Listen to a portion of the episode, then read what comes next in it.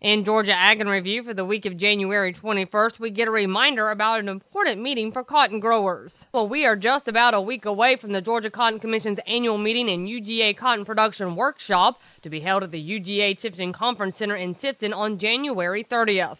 Georgia Cotton Commission's Richey Seaton encourages all cotton farmers to attend the one day educational event. Registration is free, and we certainly urge all producers that are thinking about coming to register because that'll help us uh, make meal arrangements and make sure we have enough for everyone and keep our costs in line. And uh, hopefully we'll have a good crowd as we've had. Our annual meeting attendance has grown over the past three years. Hopefully we'll see that again this year. Anyone is welcome that has an interest in cotton production or in the cotton industry.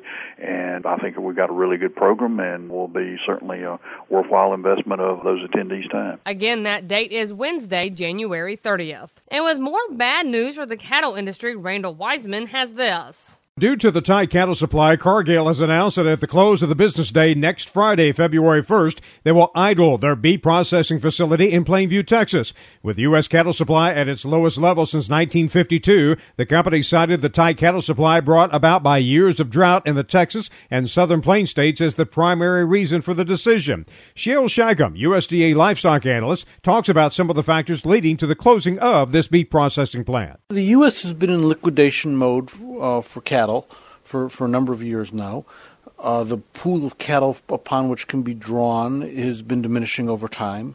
And as these supplies tighten, to maintain the level of slaughter implied by the by the number of, of meat packing plants, uh, packers were having to bid against each other rather aggressively for this diminished pool of cattle, and we've seen very poor negative margins for a number of the packers.